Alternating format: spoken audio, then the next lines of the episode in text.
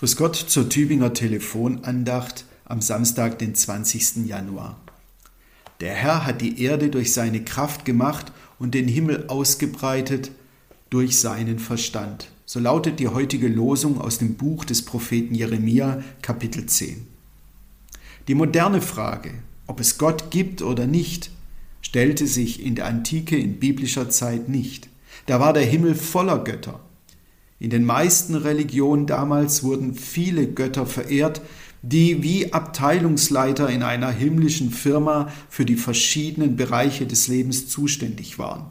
Ein Gott war für Krieg und Expansion zuständig, eine Göttin für Ernte und Fruchtbarkeit, einer für den Handel, eine für die Schönheit und so weiter und so fort.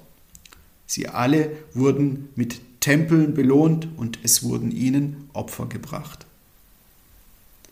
Und dann kommt durch das Judentum mit einem kleinen Volk im Nahen Osten eine ganz neue Idee in die Welt.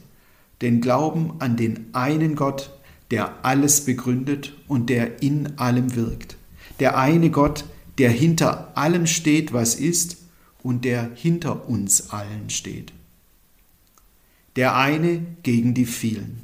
Ein Kampf, eine Auseinandersetzung begann damals und sie ist bis heute nicht abgeschlossen. Der eine gegen die vielen.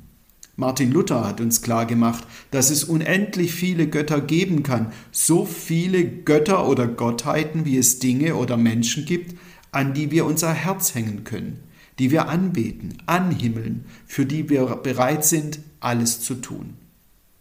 Dinge oder Menschen, denen wir zu viel Macht über uns geben, die uns bestimmen und damit die Freiheit rauben.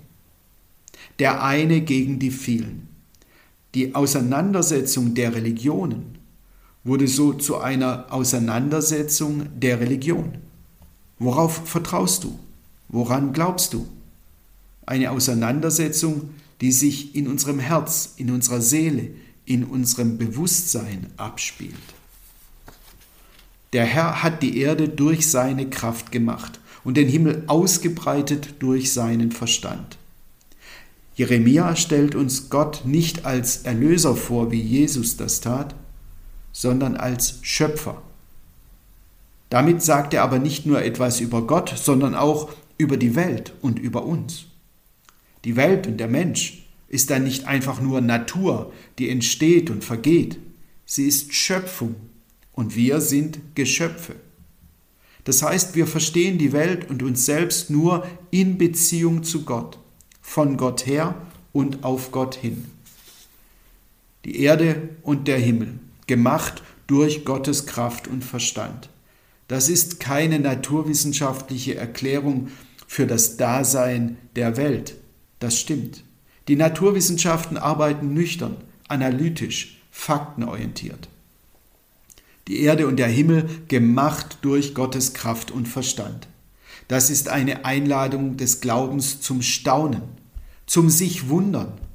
Denn entweder ist alles ein Wunder oder nichts, sagte einer der größten Naturwissenschaftler, Albert Einstein.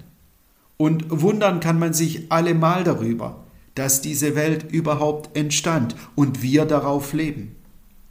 Sebastian Fitzek, ein bekannter deutscher Thriller-Autor, schrieb mal ein Buch für seine kleinen Kinder. Er lädt sie darin ein, sich offen zu halten dafür, dass es Gott geben kann. Und dafür schreibt er ihnen ein interessantes Gedankenspiel, auf das wohl ausgerechnet Mathematiker gekommen sind. Stellen Sie sich vor, Sie würden zehnmal eine Münze werfen, die immer auf der gleichen Seite landet, sagen wir Kopf, nie Zahl. Sie denken, das gibt es nicht. Stellen Sie sich vor, das gibt es doch und die Münze ist nicht gezinkt. Sie werfen die Münze weiter und immer wieder und sie landet immer wieder und ausschließlich nur auf Kopf. Gibt es nicht? Und jetzt stellen Sie sich vor, Sie werden diese Münze eine Quintillion Mal werfen. Das ist eine Null mit eine Eins mit 30 Nullen. Und die Münze fällt immer auf Kopf. Nie, kein einziges Mal auf Zahl immer noch Zufall? Jedenfalls schier unglaublich. Oder steckt doch ein Plan dahinter? Die Wahrscheinlichkeit, sagen die Mathematiker, dass aus dem Urknall letztlich Leben entstehen konnte, sich der Mensch entwickelte, den Buchdruck erfand und die Kinder Fitzex jetzt sein Buch lesen können, ist so hoch wie die Wahrscheinlichkeit, dass eine nicht gezinkte Münze eine Quintillion Mal immer auf dieselbe Seite fällt. Einen Schöpfungsplan anzunehmen, ist da logischer als ein naturwissenschaftlichen Zufall. Die Erde, der Herr hat die Erde durch seine Kraft gemacht und den Himmel ausgebreitet durch seinen Verstand. Am Ende geht es hier aber nicht um logische Gedankenspiele und Welterklärung, es geht um Lebensbewältigung. Viele Menschen gehen durch die Natur, machen einen Spaziergang im Wald und sie ahnen dann etwas von einer großen Ordnung, die der Schöpfung innewohnt.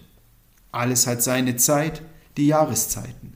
Alles hat seinen Platz, seine Funktion, seine Schönheit, seinen Wert, seinen Sinn. Vom kleinsten Käfer bis zum mächtigsten Baum. Alles ist miteinander verbunden. Einzutreten und sich mit diesem Lebensraum verbunden zu fühlen, sich als Teil von etwas Großem, sich als Teil von etwas Ganzem zu fühlen, ist für viele Menschen heilsam und wohltuend.